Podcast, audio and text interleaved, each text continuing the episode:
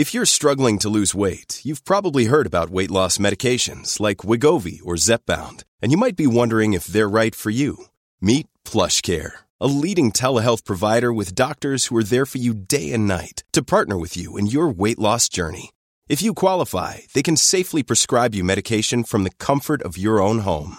To get started, visit plushcare.com slash weight loss. That's plushcare.com slash weight loss. Plushcare.com slash weight loss. You're listening to a flash briefing from MLive with your host, Jessica Shepard.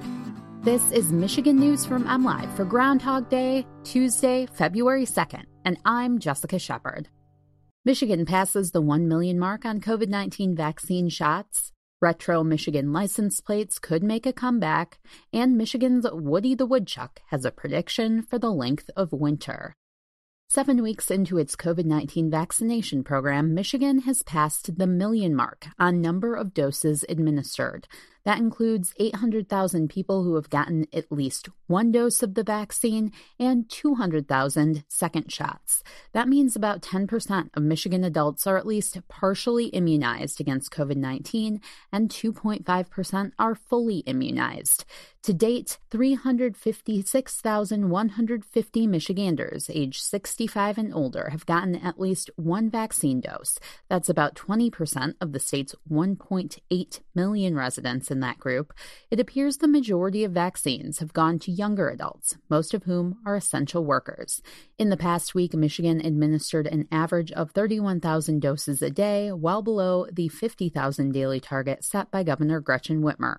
Whitmer and others have said they could do many more vaccinations per day if the state had more vaccine supplies. Michiganders could have a chance at retro license plates under a proposed bill. State Senator Mallory McMorrow introduced a bill to bring back the blue license plates used from 1983 to 2007 and black plates issued between 1979 and 1983.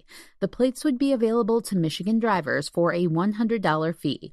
Funds from the nostalgic plates would go to the state's transportation fund and used for Michigan roads, according to a release from McMorrow's office.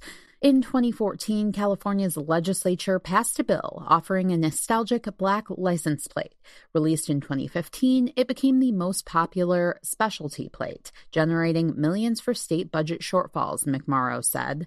McMorrow's bill was previously introduced but did not have a hearing due to COVID 19. It had broad bipartisan support, she said. The bill will have to pass the Michigan Senate and House and is currently in the Transportation and Infrastructure Committee. Much to the disappointment of many, Woody the Woodchuck took just a small stroll outside her habitat before ducking back inside and predicting six more weeks of winter on Tuesday.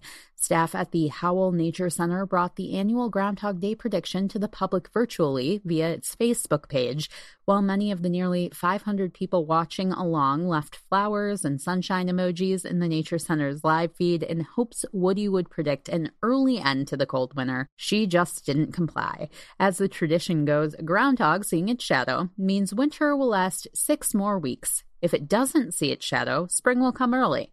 Woody ducking back inside her habitat is a sign she saw her shadow, staff said.